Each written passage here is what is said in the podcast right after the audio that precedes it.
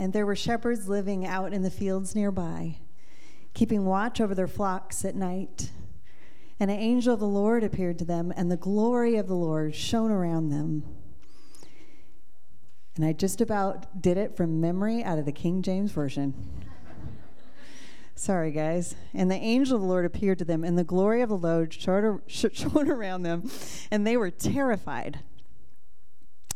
But the angel said to them, Do not be afraid. I bring you good news that will cause great joy for all the people. Today, in the town of David, a Savior has been born to you. He is the Messiah, the Lord. This will be a sign to you. You will find a baby wrapped in cloths and lying in a manger. Suddenly, a great company of heavenly hosts appeared with the angel, praising God and saying, Glory to God in the highest heaven, and on earth peace to those on whom his favor rests. When the angels had left them and gone into heaven, the shepherds said to one another, Let's go to Bethlehem and see this thing that has happened, which the Lord has told us about. So they hurried off and found Mary and Joseph and the baby who was lying in the manger. And when they had seen him, they spread the word concerning what had been told them about this child. And all who heard it were amazed at what the shepherds said to them. But Mary treasured up all these things and pondered them in her heart. The shepherds returned, glorifying and praising God for all the things they had heard and seen, which were just as they had been told.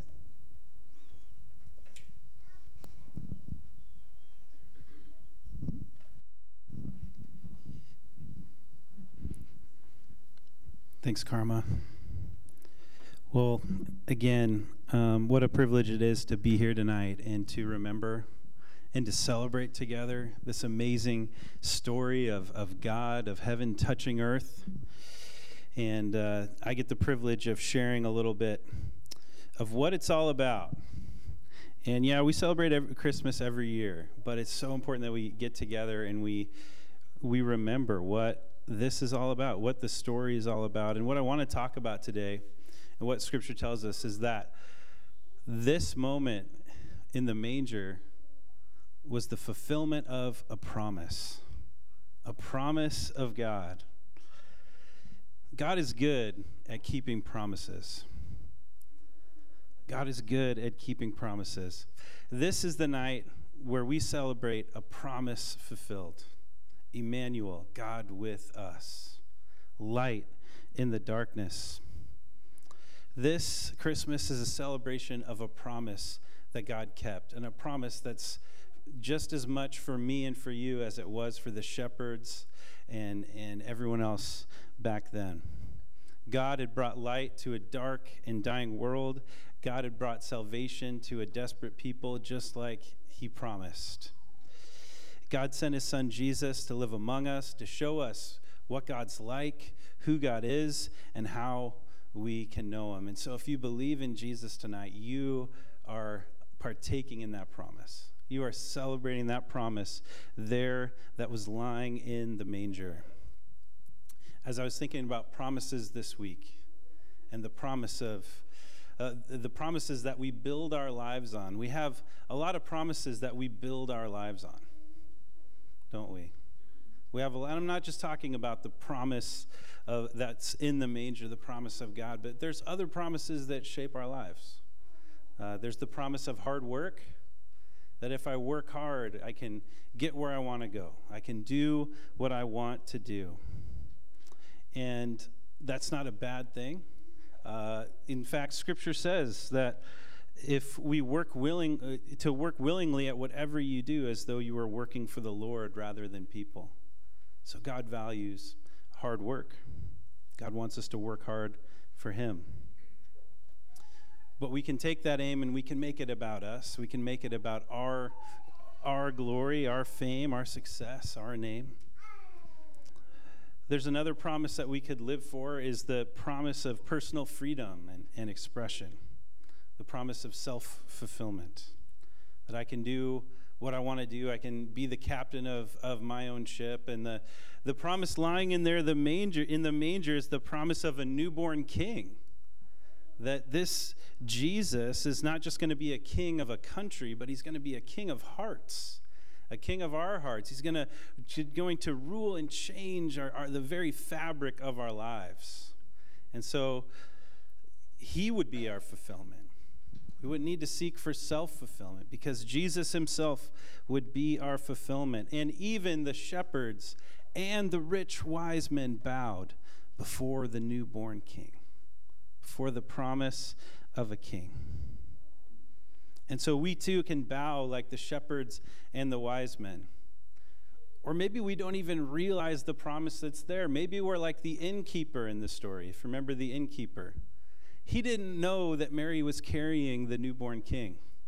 And he was distracted with all everything else that was coming in around him. And he said, Well, go, go take, you can have the manger. You can go take the animal stall. And that's where the newborn king was born, in that stall. The last promise I thought of is, is one that we all probably cherish in some way, but the promise of love and family is one that we live for, right? And God gives us the gift of love and family. You might be sitting with those you love tonight. You might be missing those you love tonight. And if that's you, I pray that God would just bless you this Christmas with his presence. But I remember maybe this promise more than more than ever when I was first married, when Bonnie and I were first married. Um, I, I worked at a job I didn't like at that point. Anybody have a job they didn't like? All right, I didn't like this job. So I wasn't really living for the job. What I was living for was coming home to my beautiful bride. And uh, we didn't have kids, so we could go out on dates and fun stuff like that. It was wonderful, right? And now, 17 years later, we got three awesome kids. And, uh, and life changes. Um, and I love my family, but I also know that even family is temporary. Even family is temporary. So there's something in us that longs for a deeper hope, a deeper hope. And even the hope of seeing those we love again. Enter the promise of Christmas. The promise of Christmas, the promise of God with us, Jesus, born in a manger. This December at CTK Blaine, we've been looking at Mary's song in Scripture called the Magnificat. We've been looking at uh, this song she sang in celebration of the promise. Before anybody else was celebrating, Mary was celebrating because God had revealed to her uh, what was happening. And so she was celebrating in, in, this song in Luke 1 called the Magnificat, and she was celebrating this promise that was a promise fulfilled that God had not forgotten his people, that, that God had something wonderful for his people that they had been waiting for for a long time. And the beautiful thing about this promise is it still matters just as much 2,000 years later as it did for the people back then. Jesus, if you, if you know this, if, if you know the names of Jesus, he has many different names. Emmanuel, God with us. Yeshua means God saves. Jesus is called the Prince of Peace, the Lord of Lords, the King of Kings. The Messiah means the promised one of God. There's a lot of promise just in the person of Jesus in all these different ways. And I hope that you're celebrating that promise tonight. I hope you're celebrating that we have a King of Kings. We have a Prince of Peace that brings peace and joy to our hearts. That we have a Lord of Lords, one who can show us the way Show us the way to live, show us the way to God. And Mary was celebrating this promise fulfilled before the rest of the world. She was celebrating before the birth because God had chosen her to bear Jesus miraculously as a virgin. And sure, that would complicate everything. That would complicate her life. Uh, she stayed with her friend Elizabeth for three months, who had also had a miraculous pregnancy. Uh, she celebrated for three months before she had to go back to reality. Even her fiance Joseph wouldn't believe until God spoke directly to him. But Mary is simply celebrating the promise of God fulfilled in these verses. And that's why it makes this so powerful is that Mary is stepping outside of her own story and seeing the promise of God fulfilled and trusting in that promise.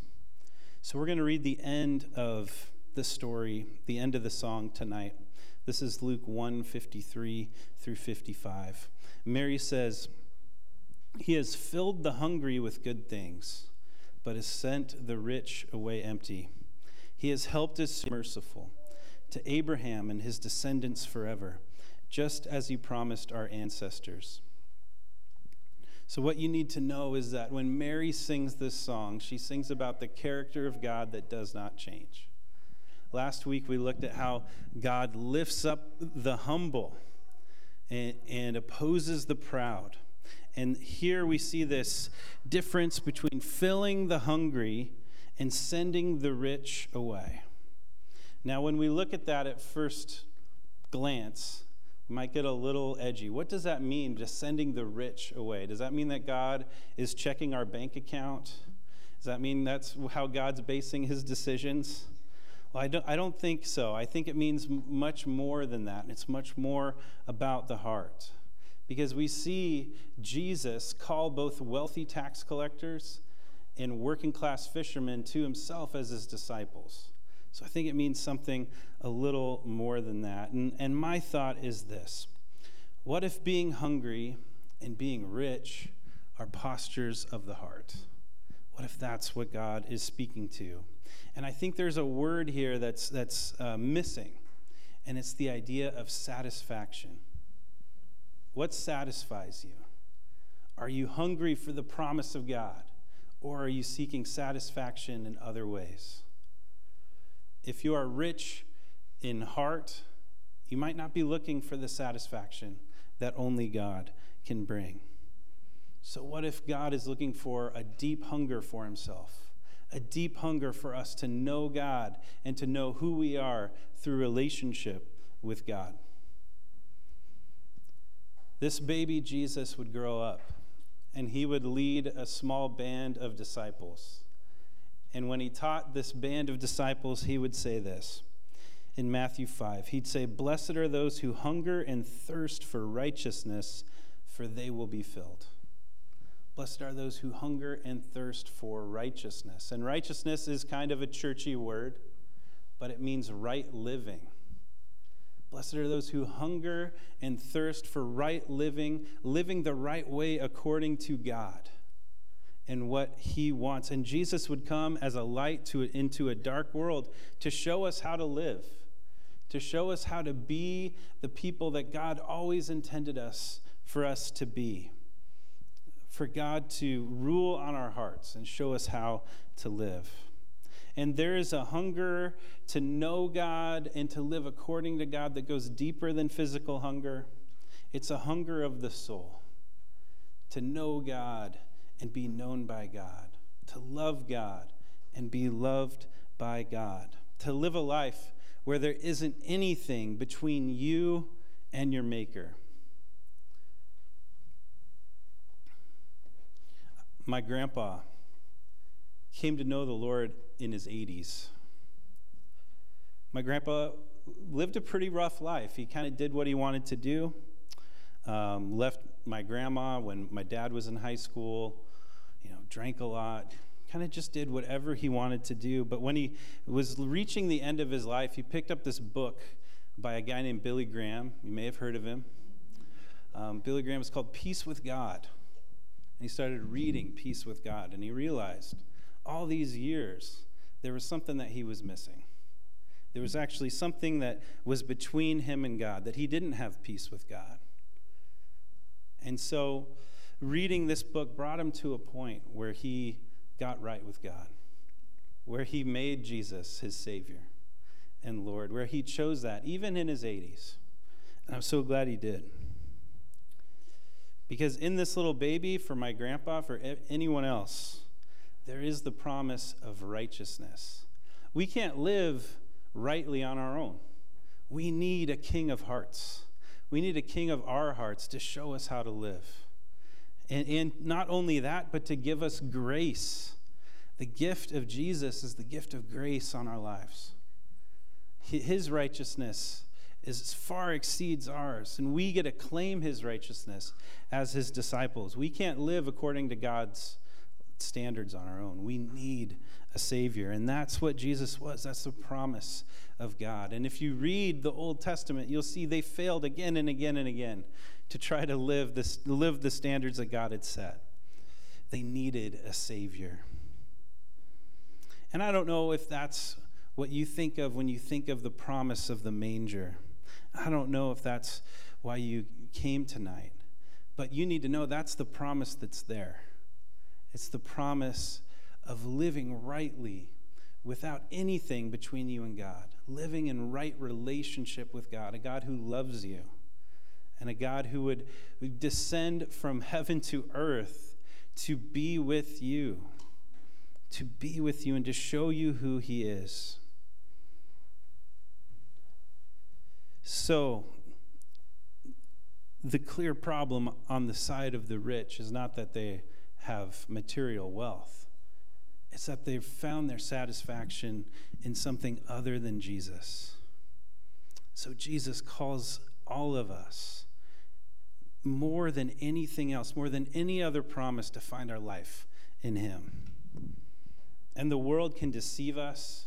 It can tell us that life is all about work or life is all about self expression. Life is all about uh, family, which it, all are gifts of God.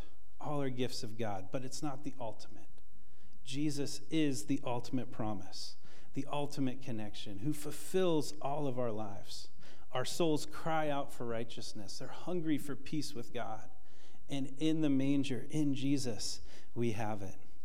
We have it. The truth is, God wants to be the one that satisfies our hearts, satisfies our longings. He can take our questions. He can take our fears. He can take our wrestling, but he, the answer to our wrestling is found in a relationship with Jesus, made possible by Jesus coming as a baby and, and, and growing up and sh- showing us how to live. And that's what Mary saw. That's what Mary saw. She says, He has helped his servant Israel, remembering to be merciful to Abraham and his descendants forever, just as he promised our ancestors. So here Mary looks back.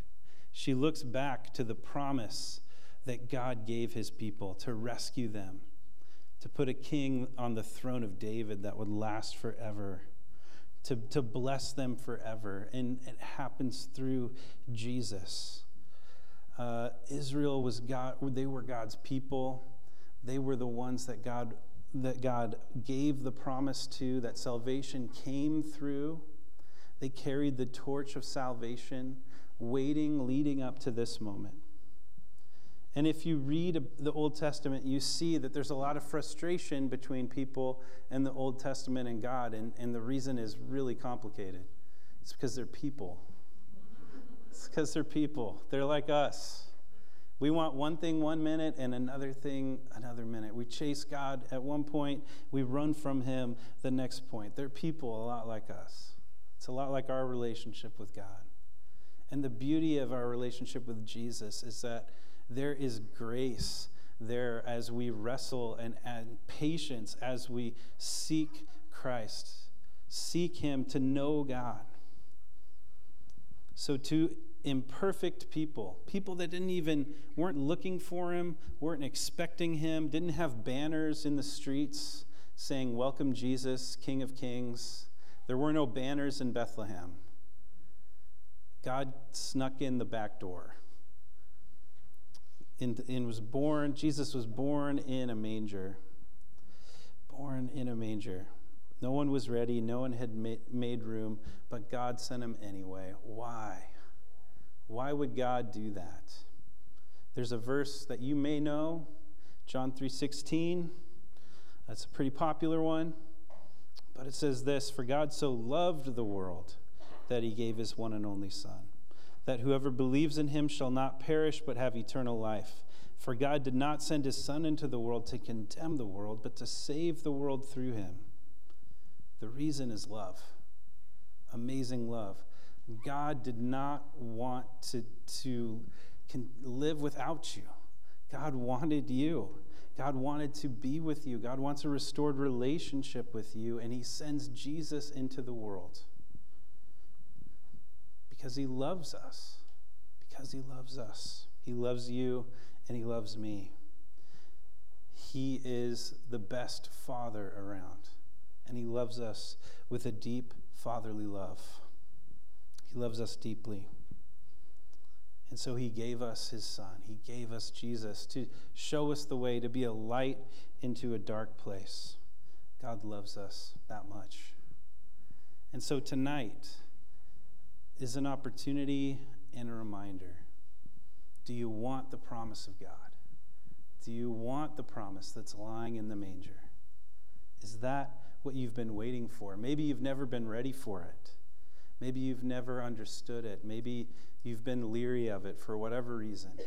But you need to know that that promise is there, whether you're young or you're old. That promise is there. 2,000 years later, we're still talking about it. We're still praising the name of Jesus. And for kids, this might be the first time you've heard about it. And that promise is for you too. For you too. Now, you may be waiting to get through this, to get home and get some gifts tomorrow or tonight. My parents always let us open one gift on Christmas Eve. But you need to know the best gift you can possibly have that won't go out of season or style is the gift of Jesus, being connected to God in a right relation, relationship. So, the, the good news is that promise hasn't changed. You can believe it tonight, you can accept it tonight, you can receive it tonight and, it, and find the fulfillment of God. Find the fulfillment of God. It's so beautiful when we get to know who God is because when we get to know who God is, we get to know who we really are. What, we we, what we're, we were created to be. Created to be His. And so, my hope is that we, we, uh, we get to experience that with our whole heart. That's a promise in the manger. So, as I wrap up, let me ask you are you hungry for that promise? There's a lot of promises you can live for. There's a lot of promises that we do live for, but are you hungry for that promise? The promise of a restored relationship with God that doesn't fade, that an inheritance that's imperishable, the Bible says, waiting in heaven for you. Are you hungry for that promise? The, the promise of forgiveness some of us have shame in our lives. Some of us have things we've struggled with for a long, a long time. And the promise that's in the manger is a promise of true forgiveness, of a clean slate, of a new start, of new life. Promise of God is a promise of new life. Instead of trying to squeeze whatever life we have out of the earth, we can find new life, a spiritual life in Christ that does satisfy us that we can wrestle with some of the deepest questions of our soul with God. So, my simple message to you tonight is just to believe in the promise of Jesus and be satisfied. Find your satisfaction in the promise of God tonight. Let's pray. Lord, your promise is so great. It's unfathomable that you would send your son to earth to become a baby and live among us. And we've been telling the story for years and for years and for years, but it's no less powerful. It's no less beautiful, and it's no less of a reminder of your love. That your love crosses every barrier to get to us. There is no barrier that we can construct that you cannot cross over. So, Lord, I pray that if there is a barrier that we've set up or that is in the way, Lord, that you would take it down, that you would help us to see you, help us to know you. God, help us to walk with you. And Lord, we thank you for the promise of Christmas. We thank you for the promise of Jesus. And Lord, we choose to believe in Jesus' name. Amen. Well, we're going to continue in worship tonight And, uh, and I just want to say if, if you don't have a church family, if you don't have a church that's walking with you, uh, people you can talk to about God, we are here. Uh, we would love for you to connect here. We usually meet Sundays at 10, but just know this is a community that, that, that isn't just trying to be friendly. Like we are trying to walk with people uh, in relationship with Christ. And so we would love it uh, if you would join us. Uh, but let's stand and continue in worship tonight.